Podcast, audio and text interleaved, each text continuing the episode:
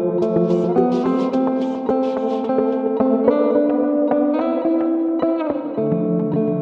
Ganze Erfahrung zeigt, ist, dass sozusagen dann auch der, der Fortschritt ausgebremst wird, ja, weil natürlich findet Grundlagenforschung in den, in den staatlichen Institutionen statt, in den Universitäten, in den Forschungsinstitutionen, aber um das dann in großen Hebel in die Wirtschaft umzusetzen, äh, für die Menschen gebrauchbar zu machen, dafür braucht man halt Unternehmen, äh, die sagen, es lohnt sich für uns, da auch Ressourcen rein zu investieren. So, und das heißt einfach, Klimaschutz, wenn man das ernst meint, ist richtig, richtig, richtig teuer. Äh, so schnell kann die Technik gar nicht billig werden. Und wenn Energie richtig, richtig teuer ist, dann ist sie eben knapp. Aber der Kapitalismus, das System, in dem wir leben, braucht Energie im Überfluss. Das heißt, der ganze Ansatz von Herrn Wambach mit den Preisen funktioniert nur, wenn man von vornherein voraussetzt, dass grünes Wachstum möglich ist. Und dass es genug Energie geben wird, Ökostrom, der auch ausreichend billig ist, damit alles schön weitergehen kann. Hi und herzlich willkommen zu einer neuen Folge von Future Economies. Ich bin Henny und habe heute das große Vergnügen, eine unserer Bonusfolgen zu moderieren. Es geht ums Eingemachte, nämlich nicht mehr und nicht weniger als die Zukunft der Klimapolitik. Und dafür haben wir zwei Gäste eingeladen, die sich dieses Jahr sehr ausführlich damit beschäftigt haben. Wir haben Ulrike Herrmann zu Gast. Sie ist Wirtschaftsjournalistin bei der Taz und hat schon einige Bücher über Kapitalismus geschrieben.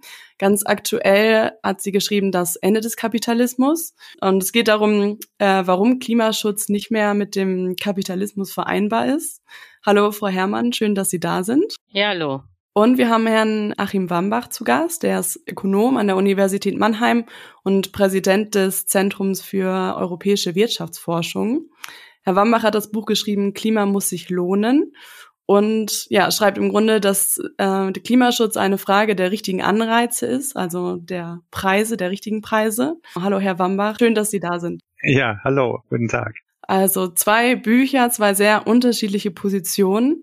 Ähm, ja, bei Herrn Wambach geht es vor allen Dingen um den Markt und um die richtigen Preismechanismen. Sein ja, wichtigstes Instrument ähm, ist der Emissionshandel auf EU-Ebene. Darüber werden wir später noch mehr hören. Äh, Frau Herrmann im Gegensatz setzt mehr auf staatliche Rationierung mit privatwirtschaftlichem Unterbau, äh, also eine Art private Planwirtschaft. Das wird sie uns später auch noch erklären. Ähm, Im Kern wird es in dieser Folge darum gehen, ja, wie viel staatliche Planung der Klimaschutz braucht und wie viel Markt und Wettbewerb im Gegensatz dazu. Und für mich ist in dieser Diskussion eigentlich der wichtigste Punkt die Zeit, die uns noch bleibt. Deswegen würde ich gerne, bevor ich mit der ersten Frage starte, noch einen kurzen Impuls geben. Ähm, es gibt nämlich die sogenannten Klimakipppunkte. Ähm, das sind sich selbst verstärkende Prozesse, die nicht linear ablaufen. Also am Beispiel des Grönlands Eisschild, das ist einer dieser Klimapunkte, kann man es ganz gut erklären, dass ähm, der stabil ist, solange auch die, die Erdtemperatur ähm, stabil ist. Aber ab einem gewissen Punkt ähm, wird sich der Grönland-Eisschild abschmelzen und das ist dann auch nicht wieder, ähm, ja, das kann man dann nicht wieder rückgängig machen. Und mit der Erderwärmung, die wir bisher sehen, sind wir bereits mit fünf Klimakipppunkten in riskanter Nähe. Ähm, bei 1,5 Grad kommen weitere fünf Klimakipppunkte dazu. Also unterm Strich, ähm, ja, Zeit, Zeit ist knapp, um unsere Klimaziele zu erreichen. Und meine erste Frage geht daher an Sie, Herr Wambach. Ähm, Sie sagen in Ihrem Buch, dass Forschung und Entwicklung der wichtigste Hebel zur Bewältigung der Klimakrise sind. Aber mit den technologischen Möglichkeiten, die wir gerade haben, sind Sie zuversichtlich, dass wir damit Klimaneutralität bis 2045 schaffen können? Ähm, also äh, die Zeit drängt, ähm, das äh, ist richtig. Und ähm, wir, äh, ich glaube, wir müssen noch viel mehr machen in diesen Bereichen, auch was den technologischen Fortschritt be äh, betrifft, um das in dieser Zeit hinzubekommen. Ähm, das Ziel ist allerdings eine internationale Klimapolitik. Wenn man sich das anschaut, die Emissionen, die in den letzten Jahren nach wie vor angestiegen sind, die steigen und steigen. Ein Großteil des Anstiegs ist im asiatischen Raum. Also wir müssen schon überlegen, wie schaffen wir es, Strukturen hinzubekommen, so dass auch China eine ambitionierte Klimapolitik macht, dass auch Indien eine ambitionierte Klimapolitik macht. Und das wird meines Erachtens nur über den technologischen Fortschritt gehen. Die brauchen äh, die Erkenntnis, dass Solar so günstig ist, dass es sich lohnt, Solar einzustellen, äh, also mit Solarenergie zu arbeiten, dass Windenergie so günstig ist und auch, dass der Wasserstoff als, als sozusagen als, als Futter für die Industrie, dass der so günstig hergestellt werden kann. Und die Hoffnung, finde ich, ist da nicht sozusagen vollkommen utopisch. Wir sehen das im Solarbereich, wo die Kosten ja drastisch gefallen sind über die letzten 20, 30 Jahre. Die sind auf unter ein Zehntel gefallen, sodass jetzt in vielen Regionen der Welt tatsächlich Solarenergie günstiger ist als andere Energieformen. Also deswegen, ja, die Zeit ist knapp. Ich finde, wir sollten noch viel mehr tun in diesem Technologiebereich, aber es, es ist zu machen. Hm. Ähm, Frau Herrmann, Sie schreiben in Ihrem Buch auch über den grünen Wasserstoff, ähm, schreiben da aber mehr, dass der eigentlich ja bisher nicht wirklich marktreif ist und zu teuer. Ähm, ja, da sind auch gerade beim Transport viele Fragen offen. Ähm, warum glauben Sie, dass ja, dass grüner Wasserstoff nicht die die Lösung sein könnte? Äh, nee, grüner Wasserstoff ist die Lösung, nicht? Also es, ich, es gibt jetzt auch nichts anderes als grünen Wasserstoff, um Energie zu speichern. Also Batterien wären die Alternative, aber Batterien haben den Nachteil, dass sie nur kurzfristig äh, äh, Energie speichern können, wenn es wirtschaftlich sein soll. Also für langfristige äh, Speicherprozesse äh, braucht man grünen Wasserstoff. Also wenn man beispielsweise in, in Deutschland im Sommer, wenn wir viel Solarenergie haben, äh, diese überschüssige Solarenergie speichern wollen, dann muss man das mit grünem Wasserstoff machen. Nur ist das eben äh, bisher noch alles im Versuchsstadium. Es gibt noch keine Markt Reifen Elektrolyseure. Äh, das ist, äh, sind die Instrumente, mit denen man den grünen Wasserstoff aus Strom herstellt. Ähm, das wird billiger werden, aber ich glaube eben, äh, dass die Idee, dass es billig wird, völlig falsch ist. Es stimmt, dass Solarpaneele sehr günstig geworden sind, aber was nutzt einem Solarpanel, wenn gerade Nacht ist oder wenn in Deutschland Winter ist? Das heißt, man wird einfach sehr viel Wasserstoff speichern müssen. Das gilt auch ganz besonders für die Industrie. Also die Chemieindustrie hat schon mal ausgerechnet, wie viel grünen Strom sie bräuchte, wenn sie grün produzieren soll und kam dann bei 685 Terawattstunden im Jahr raus. Das ist mehr Strom, als heute ganz Deutschland äh, verbraucht. Das heißt, äh, es führt in die Irre, wenn man immer nur die Solarpaneele anguckt und dann am besten noch den privaten Verbrauch. Sondern äh, die ganz großen Probleme sind Fliegen, Industrie, Schiffe und so weiter. Und dafür gibt es als Lösung nur den grünen Wasserstoff und der ist eben, so würde ich das sehen, bis 2045 äh, nicht billig. Äh, vielleicht ist er billiger, aber nicht billig. Das darf man nicht verwechseln. Es wird immer so getan, als wäre billiger das gleiche wie billig. Ein großer ja, Gewinn durch den technologischen Fortschritt ist ja, dass wir immer effizienter werden. Ähm, in Ihrem Buch, Frau Herrmann, schreiben Sie aber auch über die Rebound-Effekte. Äh, können Sie uns erklären, was sich dahinter verbirgt und welche Bedeutung sie für den Klimaschutz haben? Ja, also äh, die, äh, in den ganzen Klimastudien äh, wird völlig zu Recht darauf gesetzt, dass die Energieeffizienz weiter steigen wird äh, dass man also mit äh, gleicher Menge an Strom mehr Waren herstellen kann oder umgekehrt eine gleiche Menge Waren mit weniger Strom. Nur ist äh, der Denkfehler, äh, dass da immer davon ausgegangen wird, als hätte es noch nie Effizienzsteigerungen gegeben. Äh, stattdessen ist es so, dass man im Kapitalismus, äh, seitdem er existiert, er ist ungefähr 1760 in England entstanden, als die Industrialisierung begann. Und seither kann man permanente Energieeffizienz feststellen. Also früher zum Beispiel im 18. Jahrhundert brauchte man ein Pfund Kohle, um ein PS herzustellen. Also wenn wir auf dem Niveau heute operieren würden, gäbe es überhaupt gar keine Autos. Das heißt, immer wurde überlegt, wie man äh, Maschinen effizienter machen kann. Nur das Ergebnis war eben nicht, dass dann hinterher weniger Energie verbraucht worden wäre, sondern das Ergebnis war, dass es zu Wachstum kam.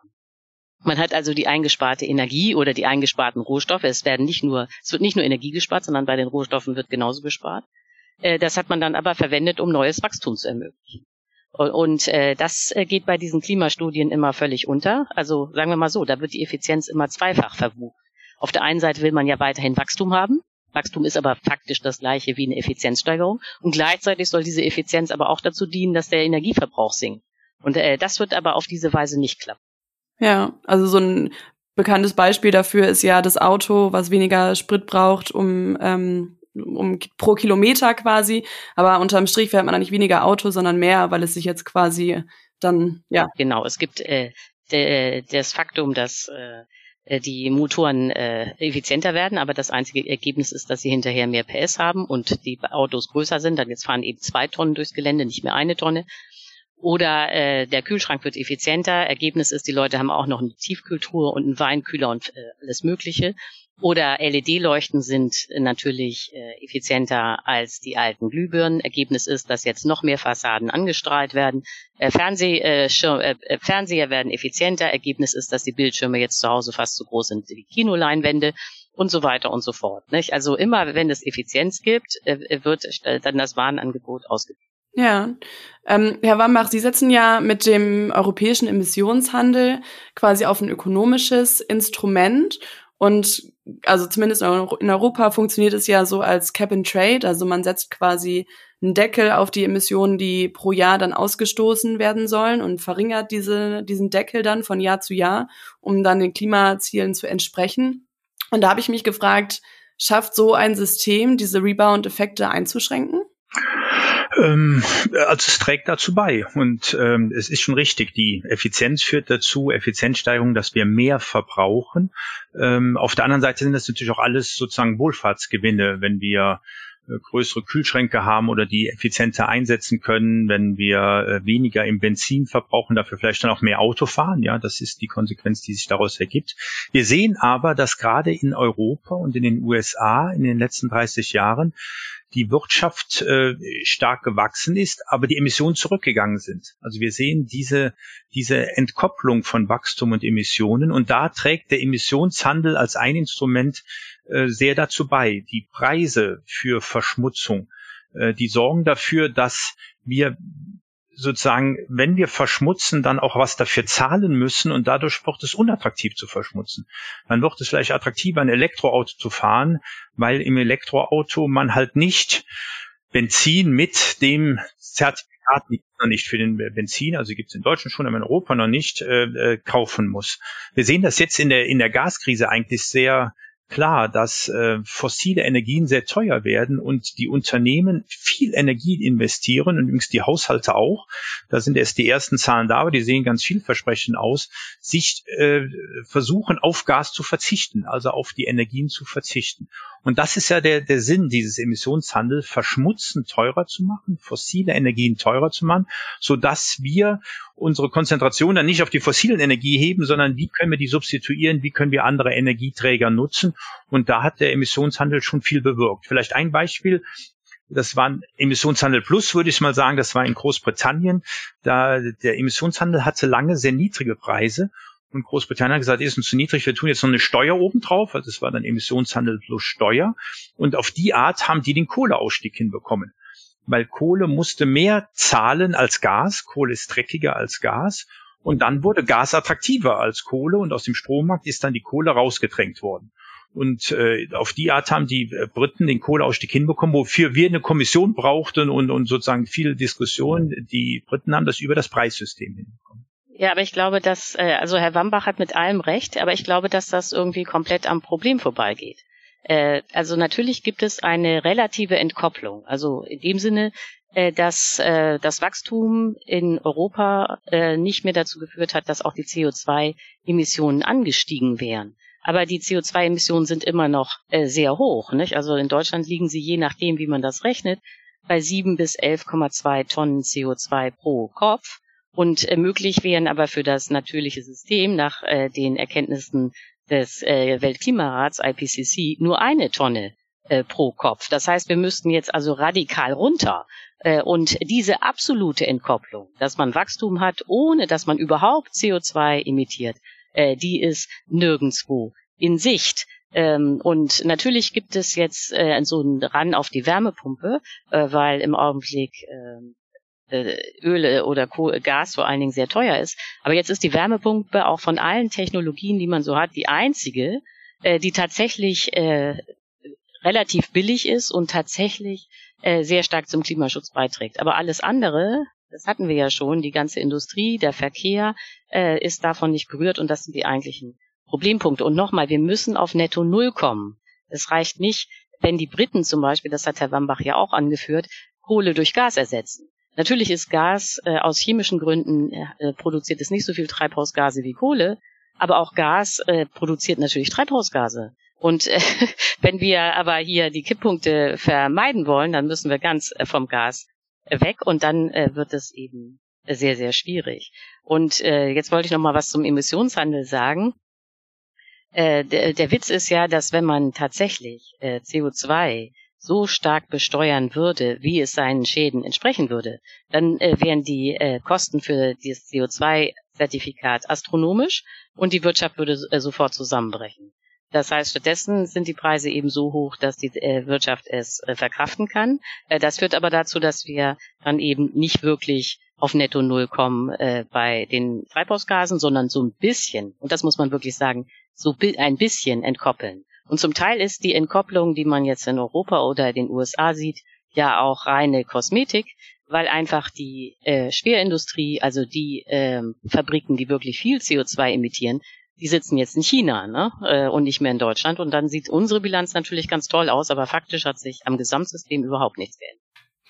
Herr Wambach, was sagen Sie zu dieser Diskrepanz? Also, dass der aktuelle CO2-Preis noch nicht ja, hoch genug ist, ähm, wie, eine, wie, der, wie die Schäden einer Tonne CO2 tatsächlich sind? Also es gibt ja eine ganze Reihe von Studien dazu und die zeigen, dass ähm, wir in dem Bereich, wo es den Emissionszertifikatehandel gibt in Europa, das ist im Strom, in der Industrie und im innereuropäischen Flugverkehr, wir mit Preisen von so um die 100 Euro unsere Ziele bis 2030 erreichen. In den anderen Sektoren, das ist Wärme, ähm, also Gebäude und Verkehr, bräuchten wir Preise so zwischen 200 und 300 Euro. Das ist äh, schon ein gutes Stück höher. Deswegen sind auch einige Politiker nervös, das in diesem Bereich einzuführen, weil das sieht man halt direkt an der Zapfsäule. Also Preise von 200 bis 300 Euro sind dann schon nochmal so 50 bis 80 Cent pro Liter, die da draufgeschlagen würden. Ich, also ich, was ich nicht teile, ist die Einschätzung, dass, ähm, äh, dass es nicht über diese preislichen Instrumente funktionieren wird. Äh, es gibt auch da viele Studien, die ähm, äh, schauen, ob wir dieses Ziel, was Europa sich vorgenommen hat, bis 2050 klimaneutral zu werden, erreichen. Und Mittlerweile gibt es die Studien auch von den Industrieverbänden. Also es sind nicht nur Studien aus, der, aus, der, aus dem Umweltsektor, sondern auch von den Industrieverbänden, die sich dieses Ziel vorgenommen haben.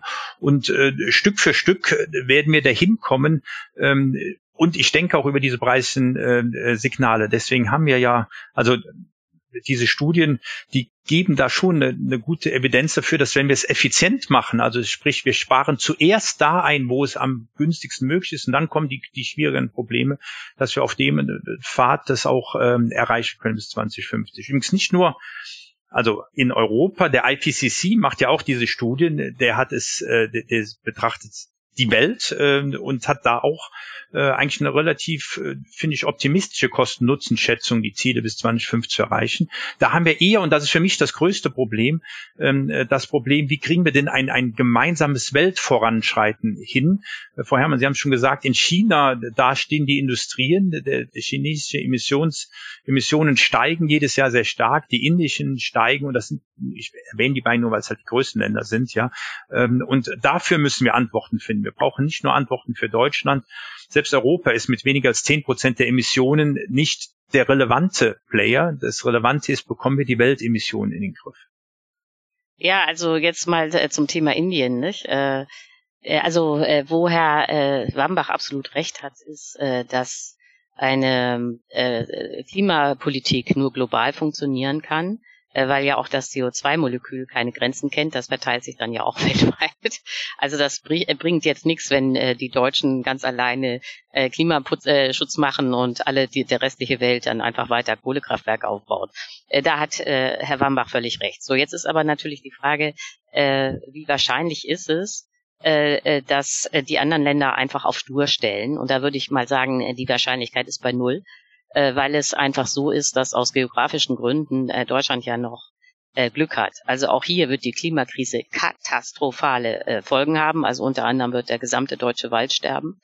Aber es wird nicht so sein, dass man in Deutschland gar nicht mehr leben kann. Äh, das ist aber in anderen äh, Ländern völlig anders. Also um auch mal nochmal eine Schätzung vom IPCC, vom Weltklimarat anzubringen. Also wenn wir weitermachen wie bisher, und Herr Wambach hat ja schon dargestellt, dass es bisher faktisch keinen Klimaschutz gibt, sondern nur Klimaschutzabkommen. Also wenn wir weitermachen wie bisher, dann ist es 2070 so, dass man einen breiten Streifen der Welt gar nicht mehr bewohnen kann. Das fängt bei Brasilien an, geht über äh, Zentralafrika, Nahe Osten, äh, Irak, Iran, Pakistan, Indien, Indonesien und Nordaustralien. Das heißt, äh, Indien äh, in nur 50 Jahren kann man dann, und das muss man in aller Härte sagen, gar nicht mehr bewohnen. Nicht? Also 1,2 Milliarden Menschen würden da ihre Heimat verlieren. Insgesamt wären es äh, 3,5 Milliarden Menschen, alles in 50 Jahren. Das heißt, diese Länder haben eigentlich ein viel größeres Interesse am Klimaschutz als Deutschland. Gleiches gilt auch übrigens für China und die USA. Auch die werden härter getroffen als Deutschland. So, und wenn sich dann da nichts tut, äh, gerade auch in Indien beispielsweise, dann äh, zeigt das, dass es irgendwo ein fundamentales Problem beim Klimaschutz gibt, der äh, offenbar in diesen CO2-Preisen äh, verdeckt wird, kosmetisch und nicht richtig angegangen wird. Und das Problem ist eben, äh, das hatten wir ja schon, dass äh, Solarpaneele zwar jetzt billig sind, aber nachts äh, scheint gar keine Sonne. Die Speichertechnologie ist aber nicht billig und dann gibt es das gesamte Problem äh, äh der Industrie und des Verkehrs, äh, die alle mit Solarpanelen nicht weit kommen. So und äh, da äh, wird immer drüber hinweggesegelt, so über diese Probleme. Äh, und äh, das können wir uns aber nicht mehr lange leisten, weil wir ja, das hatten Sie ja schon dargestellt mit den Kipppunkten, in 22 Jahren, das ist übermorgen, klimaneutral sein. Ja, ähm, also im Grunde, so charmant wie der Emissionshandel ist, ähm, im Grunde wird er nur funktionieren, wenn es dann auf ja, globaler Ebene auch nachgeahmt wird. Äh, nee, das Problem ist nicht das Globale am, äh, Klima, äh, am Emissionshandel. Das Problem ist, äh, dass die, äh, dass es eben nicht so ist, äh, dass man die, äh, die Kosten äh, der, der, äh, der, des Klimaschutzes äh, wirklich auf diese CO2-Preise umlegen kann, weil dann die Wirtschaft zusammenbrechen würde.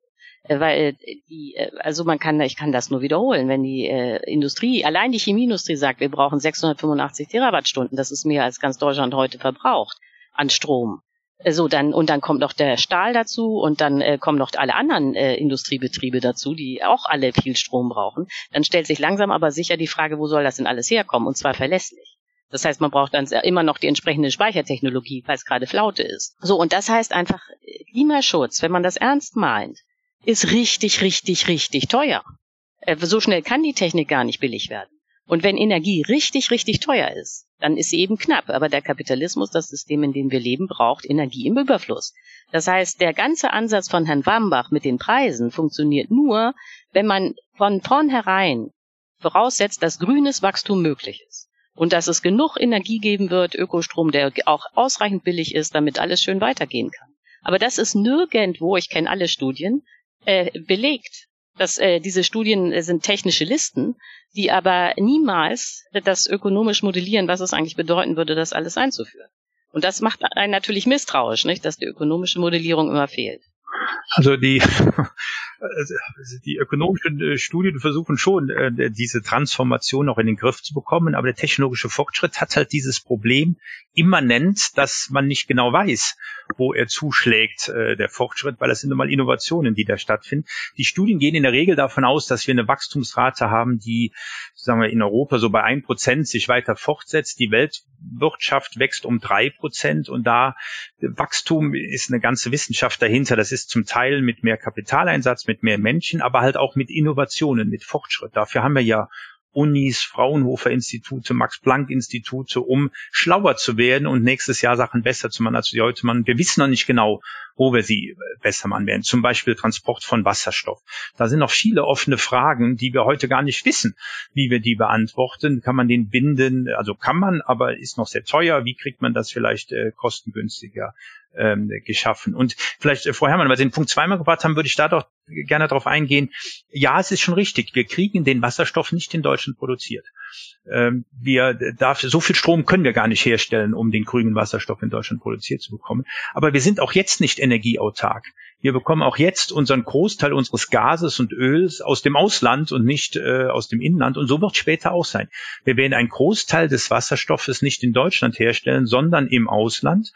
Und mit den ganzen Problemen, die das mit sich bringt, weil das dann, das muss halt aus sonnenreichen Regionen kommen. Das sind meistens auch nicht Regionen, die alle demokratisch stabil sind und so weiter. Also da gibt es viele offene Punkte noch. Aber da habe ich eigentlich wenig Sorge davor, dass wir das nicht irgendwo herbekommen. Ja, das ist, äh, ich habe nicht die Erwartung, dass wir das in Deutschland äh, produzieren werden. Deswegen äh, bin ich da weniger skeptisch als Sie, dass wir diese diese Energien, die wir haben, nicht auch äh, nicht auch sozusagen so nach Deutschland bekommen, dass wir es hier äh, verarbeiten können. Nee, da, gebe ich Ihnen völlig recht. Also äh, man kann ähm, Wasserstoff auch importieren. Ich habe da auch äh, ehrlich gesagt jetzt äh, wenig Probleme damit, äh, dass das dann nicht immer Demokratien wären, weil man ja heute das Öl auch nicht äh, aus Demokratien äh, herbeischafft. Also ob wir das Öl jetzt aus Russland importieren oder aus Katar oder aus Saudi-Arabien. Äh, die meisten Energielieferanten sind ja keine Demokratien. Also das fände ich jetzt ein bisschen schräg, wenn man dann beim Klimaschutz sagt, ja, das müssen aber alles Demokratien sein, wenn man ja jetzt sich da auch immer freudig bedient bei Diktatoren, das wäre ja ein bisschen unfair. Ne? Also da bin ich ganz bei Ihnen, aber ich glaube eben, dass auch die Idee, äh, das äh, wird dann im Wüstensand produziert und äh, dann hierher geschifft, dass das dann irgendwie billig wäre. Nicht? Äh, das ist eben falsch. Das wäre auch dann äh, teuer. Und äh, ich sage ja nicht, dass wir gar keine Energie haben werden. Das wäre ja auch abwegig. Äh, mein Unterschied zu Ihnen ist, äh, dass ich äh, diese optimistische Annahme und dann wird das irgendwie alles ganz billig und dann steht es alles im Überfluss zur Verfügung. Äh, das kann ich nicht teilen, schon gar nicht bis 2045, wenn wir klimaneutral sein müssen. Und in dem Moment, wo man aber feststellt, dass äh, Ökostrom knapp und teuer bleiben wird, ist irgendwie klar, dass das mit dem grünen Wachstum nichts wird, sondern dass es auf grünes Schrumpfen rausläuft weil das kriegen ja jetzt auch alle in der Ukraine, im Ukraine-Krieg mit, Energie ist das Zentrum unseres gesamten Wirtschaftssystems, nicht? Denn die Maschinen, die ja den Kern äh, ausmachen, sowohl bei den Dienstleistungen äh, wie äh, bei der Produktion, äh, die äh, Maschinen laufen nur, wenn es Energie gibt. So und wenn die plötzlich teuer wird, dann gerät dieses gesamte System äh, äh ins Wanken, weil äh, Schrumpfen äh, ist äh, immer schwierig, weil das äh, der Kapitalismus ja Wachstum braucht, um stabil zu sein. So, und diese ganzen Fragen werden aber einfach von der Volkswirtschaftslehre nie, überhaupt nie thematisiert und überlegt, äh, sondern es wird einfach davon ausgegangen, irgendwie wird das grüne Wachstum schon kommen. So, und das ist, äh, das ist, äh, da bin ich einfach enttäuscht. Also ich fände, dass man äh, zumindest äh, für den Worst Case, nicht, äh, nämlich Wachstum ist grünes Wachstum gibt's nicht, ist grünes Schrumpfen, da sollte die äh, Volkswirtschaftslehre einfach mal äh, Plan B entwickeln, falls es nicht klappt mit dem Wachstum. Ja, die, ist schöner Punkt. Die, sagen wir so, die Volkswirtschaftslehre hat ja gar nicht ähm, äh, die Modelle, wo Wachstum zwangsweise vorgegeben ist, sondern wir sehen halt, dass äh, die, Wirtschaften wachsen. Wir sehen diesen technologischen Fortschritt, wir sehen die Innovationen jedes Jahr von neuem und die haben natürlich Einzug äh, in die äh, in die Modelle gehalten. Und ich bin, also sagen wir so, der IPCC, der hat auch Simulationen, wie es auf der Weltebene hinzubekommen ist, äh, dass wir die, die, die, den Klimawandel in den Griff zu bekommen. Und der geht davon aus, dass bis 2050 äh, die ähm, Kosten für den Klimawandel zwischen 5 und 10 Prozent, also für die Bekämpfung des Klimawandels zwischen 5 und 10 Prozent des BIPs sind, gleichzeitig, also des, des Welteinkommens, gleichzeitig das Welteinkommen aber um 100 Prozent steigt weil bis dahin sind es 30 Jahre, jedes Jahr drei Prozent Wachstum, da sind wir ungefähr bei 100 Prozent. Ähm, und das muss man sich, also man muss nur die Dimensionen sozusagen vergleichen. Diese drei Prozent Wachstum, die kriegen sie nicht ausgestellt, auch nicht mit einer Klimapolitik, weil da ist, viele Leute haben da noch keine Arbeit, das ist der Kapitaleinsatz, das ist auch ja der technologische Fortschritt, der stattfindet, dass man Sachen halt nicht mehr mit der Handarbeit, sondern in einer, in einer maschinelleren Form hinbekommt. Und der wird weiter stattfinden. Der wird so oder so stattfinden, ja, weil die Länder brauchen Wachstum, um halt ihren Menschen auch einen Lebensstandard äh, zu ermöglichen, so dass sie, was ich in Indien, dass sie nicht verhungern. Ja, also ganz, ganz banale Sachen. Oder halt Waschmaschineneinsatz, finde ich, ist immer ein ganz schönes Beispiel. Waschmaschinen hat einen Großteil dazu beigetragen, dass Frauen arbeiten gehen können, ja, weil sie nicht mehr waschen müssen, ja, weil sie das in die Waschmaschine stecken, ja. Dieser Teil des, und dann können wieder mehr Frauen arbeiten gehen, also in, in sozusagen, die haben vorher auch gearbeitet, die haben nicht die Wäsche gemacht, aber die können dann in andere Bereiche arbeiten gehen. Also dieser Technologiefortschritt, der wird kommen, der sozusagen, der ist auch gut, dass er kommt und ich, ich bin da, also dass die Studien das nicht explizit modellieren, liegt halt daran, dass sie aus der Historie es sozusagen weiter voran äh, sozusagen weiter voran modellieren, dass wir diese neuen Erfindungen haben werden. Aber es spricht doch nichts dafür, dass wir die nicht mehr sehen werden. Dafür geben wir viel zu viel Geld auch für Forschung und Entwicklung aus.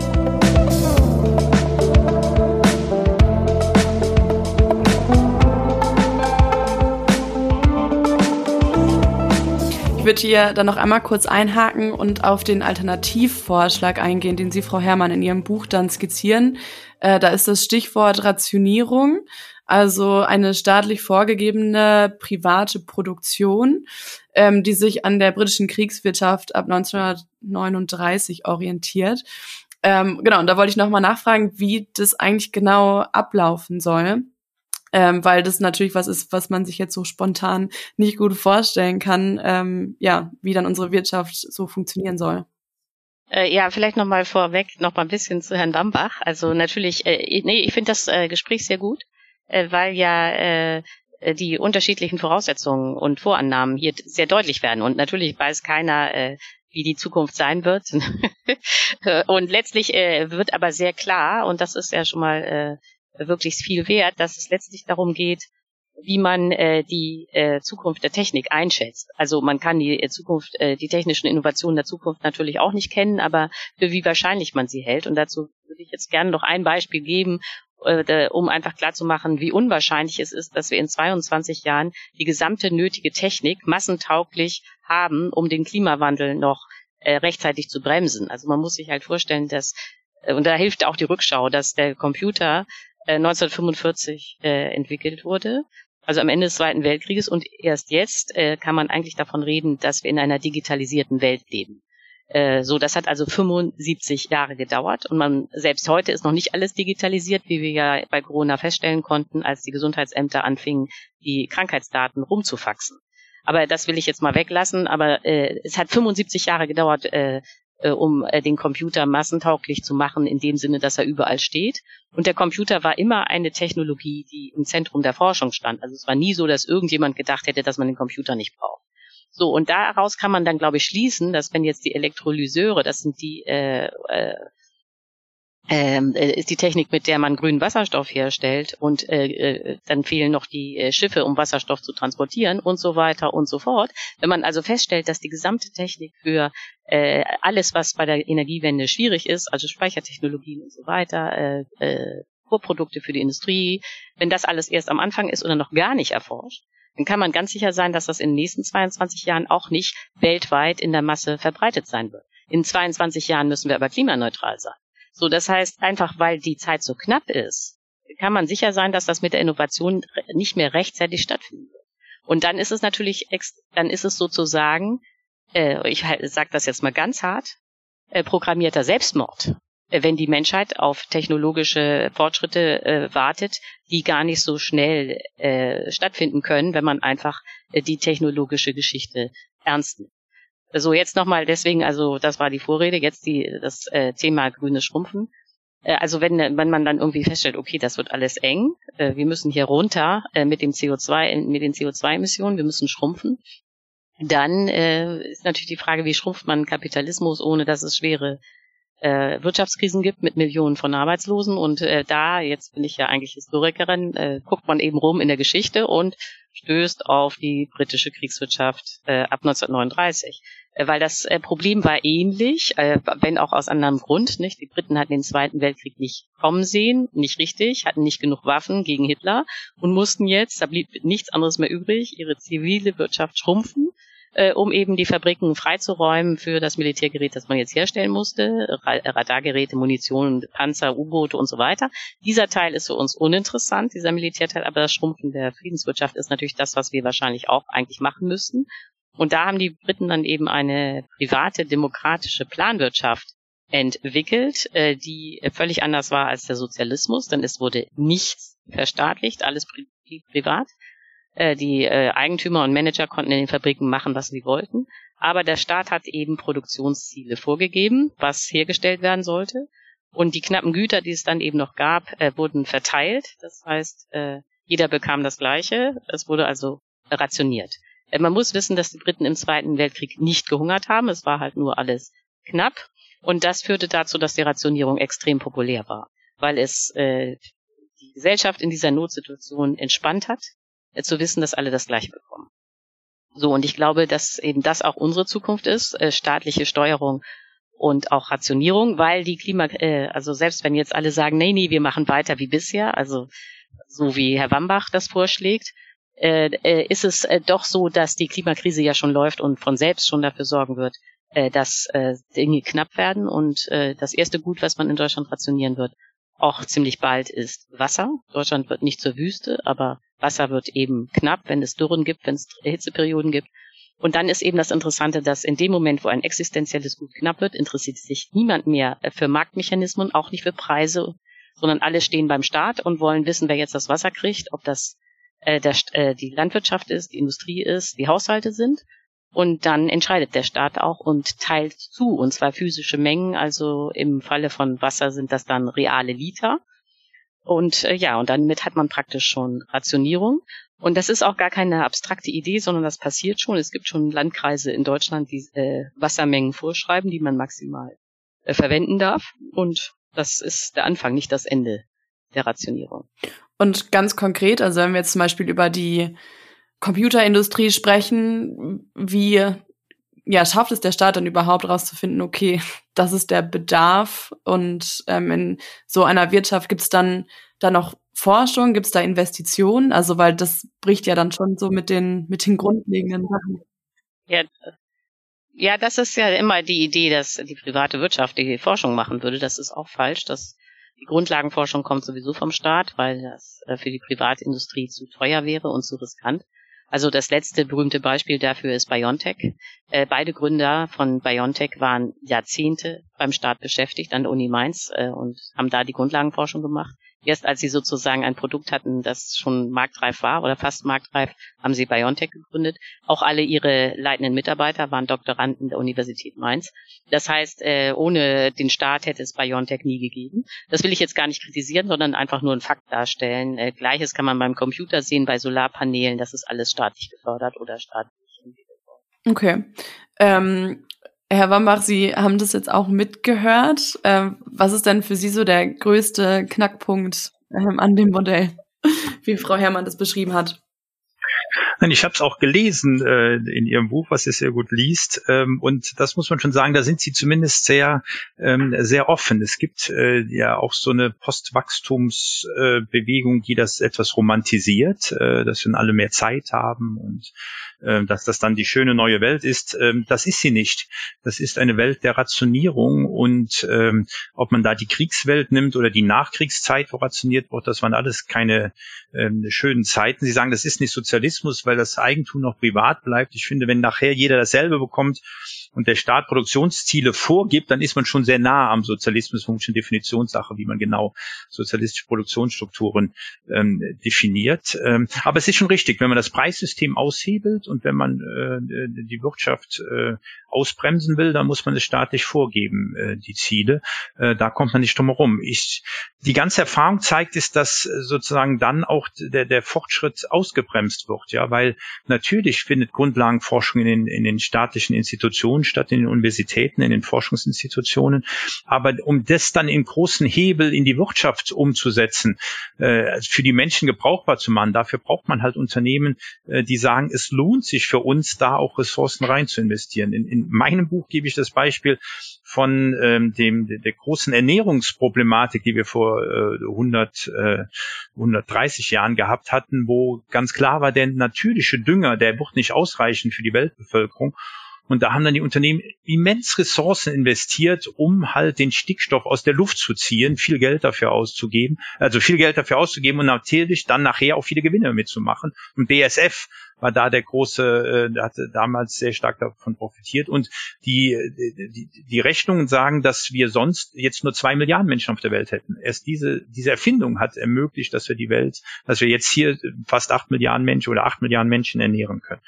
Also deswegen, der technologische Fortschritt wird in so einem System automatisch ausgebremst werden. Das zeigt ja auch, Sie sagen ja als Historikerin, das zeigen ja auch die Erfahrungen mit Systemen, die sich dann nicht auf die Unternehmen äh, setzen. Aber es ist die logische Konsequenz. Wenn man rationiert Preishebel aussetzt, muss, äh, also wenn man den Preishebel aussetzt, muss man rationieren. Die Nachfrage ist dann immer größer als das Angebot. Ja, aber die, äh, ja, ja, natürlich, das, also, äh, ich meine jetzt aber nochmal äh, noch zu der Frage der Innovation. Nicht? Äh, jetzt, äh, was ja klar ist, hatten wir ja auch besprochen, also der Kern der Energiewende ist der grüne Wasserstoff, weil das dann äh, die Möglichkeit ist, Solarstrom zu speichern, äh, zu transportieren und so weiter. Ja, wer macht denn die Wasserstoffforschung? Äh, äh, das macht natürlich schon wieder der Staat, nicht? Also es gibt eine Wasserstoff äh, der Bundesregierung, äh, 9 Milliarden. Äh, diese, äh, da wird also systematisch alles erforscht, was man jetzt für so eine Wasserstofftechnologie braucht. Und das meiste sind dann auch staatliche Institutionen. Und kein einziges privates Unternehmen äh, würde jetzt in Wasserstoff forschen. Nicht? Weil das ist so teuer, zu riskant, da kommt ja nichts bei raus. Also ähm, das muss äh, schon klar sein. Die Innovation, auch jetzt, auch bei der Klimawende, kommt komplett vom Staat, äh, nicht äh, von der Industrie. So, äh, wo Herr Wambach äh, durchaus einen Punkt hat, ist, äh, äh, wenn man dann Erkenntnisse hat, äh, wie es laufen könnte technisch, äh, dann braucht man die Unternehmen, um das bisher, äh, um das in die Fläche zu kriegen. Und meine Hoffnung wäre ja, äh, dass wenn man sagt, äh, alles bleibt privat und die Fabriken bleiben privat, äh, dass äh, dann immer noch, ähm, auch weil die Probleme so groß sind, da ein Anreiz ist, äh, tatsächlich äh, mitzuwirken. Äh, weil, ich glaube, das geht immer so ein bisschen unter. Also es geht ja hier äh, tatsächlich ums Überleben. Ne? Das ist jetzt äh, das ist jetzt kein, das sind jetzt hier keine abstrakten Seminare zum Thema, was könnte man mal so machen, sondern man muss irgendwie diese Klimakrise bewältigen. Und da ich ja äh, nicht an das grüne Wachstum glaube und nicht an die äh, daran, dass die Technologie, die wir brauchen, innerhalb kürzester Zeit jetzt so zur Verfügung stehen wird, äh, muss man ja irgendwie mal als Gesellschaft kreativ werden. Ja, angesichts der Zeit ähm, wollen Sie noch einen Satz dazu sagen, ja, Herr Wambach? Äh, gerade weil ich das Problem so ernst nehme, halte ich die äh, Vorschläge, äh, die Sie machen, ja auch für so problematisch, äh, weil das würde solche Bremsspuren hinterlassen, wenn wir jetzt auf eine Rationierungswirtschaft umsteigen würden. Und Sie haben natürlich vollkommen recht, äh, die Innovation und Forschung ist immer sehr stark staatlich getrieben. Jetzt, wir haben deutsche Projekte aufgelegt, wir haben auch europäische Projekte aufgelegt für Wasserstoffforschung, diese IPCIs, die Important Projects of Common European Interest. Aber da sind auch die Unternehmen dabei und die große Transformation müssen die Unternehmen leisten. Die stellen sich jetzt um auf Wasserstoffproduktion und investieren da auch viel Geld. Und ja, sie kriegen auch Unterstützung durch den Staat, aber sie investieren auch viel Geld dabei. Also deswegen, gerade ich, also meine Ansicht, gerade weil das Problem so relevant ist, weil es ein Weltproblem ist, müssen wir es hinbekommen, das mit den besten technischen Möglichkeiten zu lösen, die wir haben und daran müssen wir arbeiten. Darf ich mal eine Frage stellen? Also äh, das wäre jetzt nochmal interessant für mich. Also es wir alle operieren ja äh, mit ähm, äh, Szenarien für die Zukunft. Äh, Herr Wambach, wann würden Sie sagen, Ihr Szenario ist gescheitert? Was muss passieren, äh, damit Sie sagen, okay, das wird nichts mit dem grünen Wachstum und das wird hier nichts mit äh, der schnellen technologischen Wende, die wir brauchen?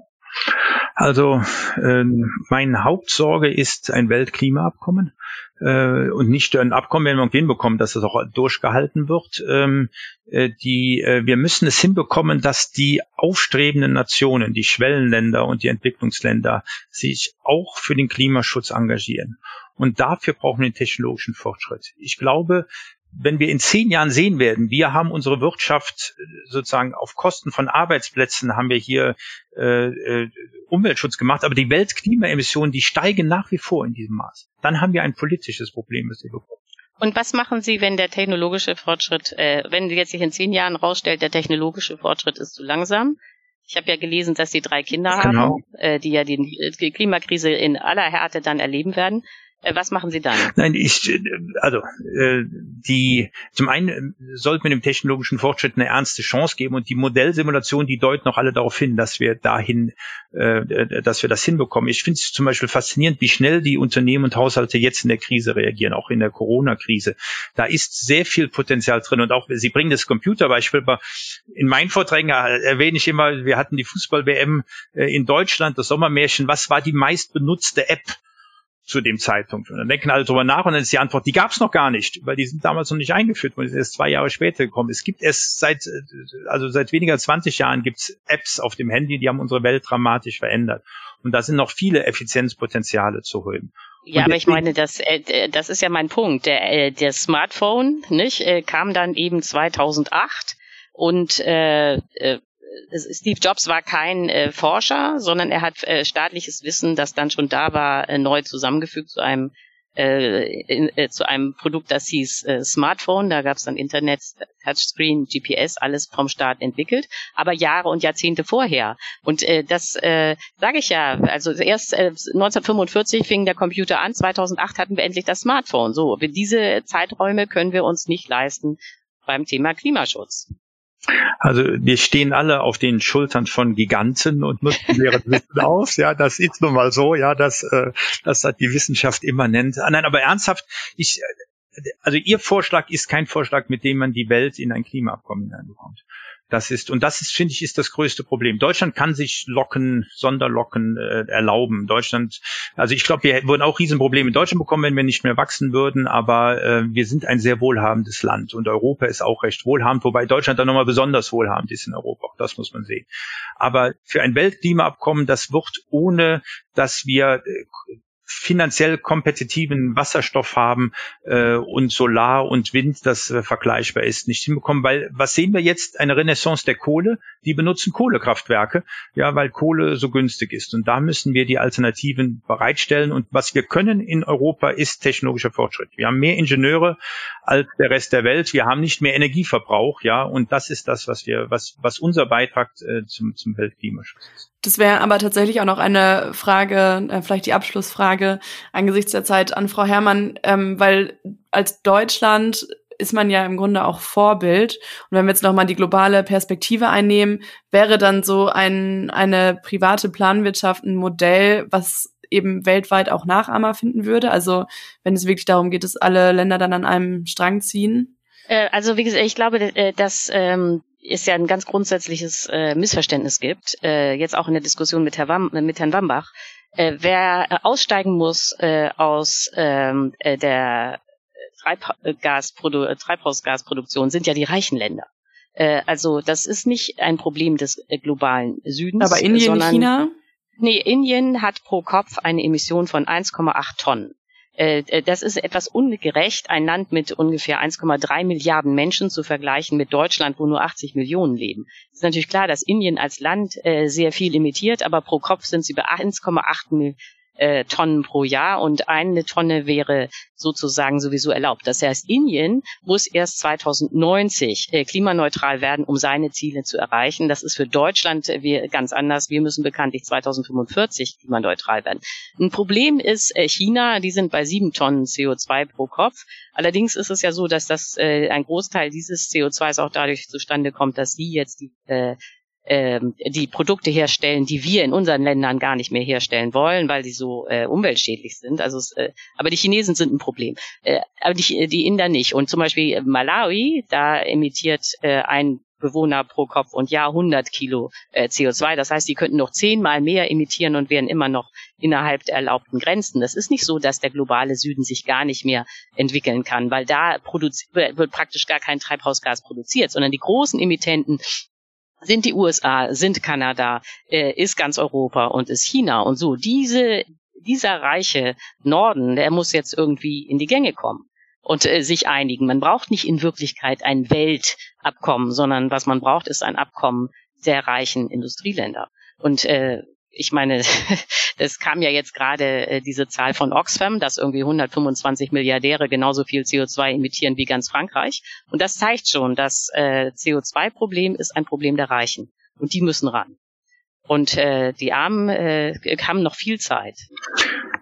Also wenn es nur die reichen Länder wären, würden wir das äh, äh, Problem in den Griff bekommen. Die Emissionen fallen ähm, äh, seit äh, einiger Zeit, die Pläne sind da und ja, also in den USA, da gibt's wieder ein, einige oder eigene Probleme, aber das ist äh, also das ganze Wachstum der letzten zehn Jahre ist im asiatischen Raum entstanden. Und das ist auch kein Vorwurf, weil die sind das Bruttosozialprodukt oder das Einkommen in, in China ist nur ein Viertel der OECD-Länder. Das Land ist arm pro Kopf. Und Indien ist noch viel, viel ärmer. Und dass die wachsen, ist ganz klar. Die wollen auch einen Wohlstand haben, also müssen ihre Leute ernähren. Aber dieses Wachstum geht einher mit Emissionen, wenn es uns nicht gelingt, Wachstum und Emissionen zu entkoppeln. Und ich glaube, das ist die große Herausforderung. Die Herausforderung ist nicht, den Ländern zu sagen, verzichtet auf Wachstum, äh, weil dann werden die die Klimapolitik nicht mitmachen. Ich sage ja auch, wir müssen erstmal selber auf Wachstum verzichten, aber nee, äh, so, weil äh, natürlich äh, der, das Wachstum der äh, Treibhausgase kommt aus äh, äh, aus Asien, aber der große Sockel, der schon immer da war, der kommt leider aus den reichen Ländern. Aber die, äh, ich meine, äh, äh für mich ist, äh, ich meine, das ist jetzt einfach ganz klar, nicht? Äh, äh, die, der Unterschied ist, äh, Herr Wambach hofft auf die Technik, ich tue es nicht, nicht? Und dann, äh, obwohl ich für technischen Fortschritt bin. Also es ist jetzt nicht so, dass ich die technischen Fortschritt ab, abwürgen will. Ich glaube nur, dass er nicht schnell genug ist. Und ähm, ja. so, und da kann man doch jetzt erstmal mit leben, mit diesem, mit dieser Feststellung.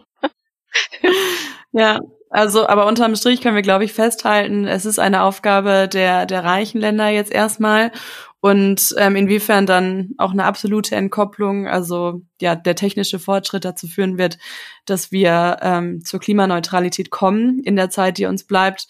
Das ähm, ja, es liegt dann erstmal noch in der Zukunft, äh, wie die Antwort dann ausfallen wird. Ich würde sagen, vielen, vielen Dank, dass ähm, Sie sich beide die Zeit genommen haben, die Argumente äh, abzuwiegen, ähm, ja, was gerade der aktuelle Stand ist. Ich bedanke mich sehr herzlich. Äh, schön, dass Sie da waren. Ja, danke für das Gespräch, dass Sie das moderiert haben. ja, vielen Dank.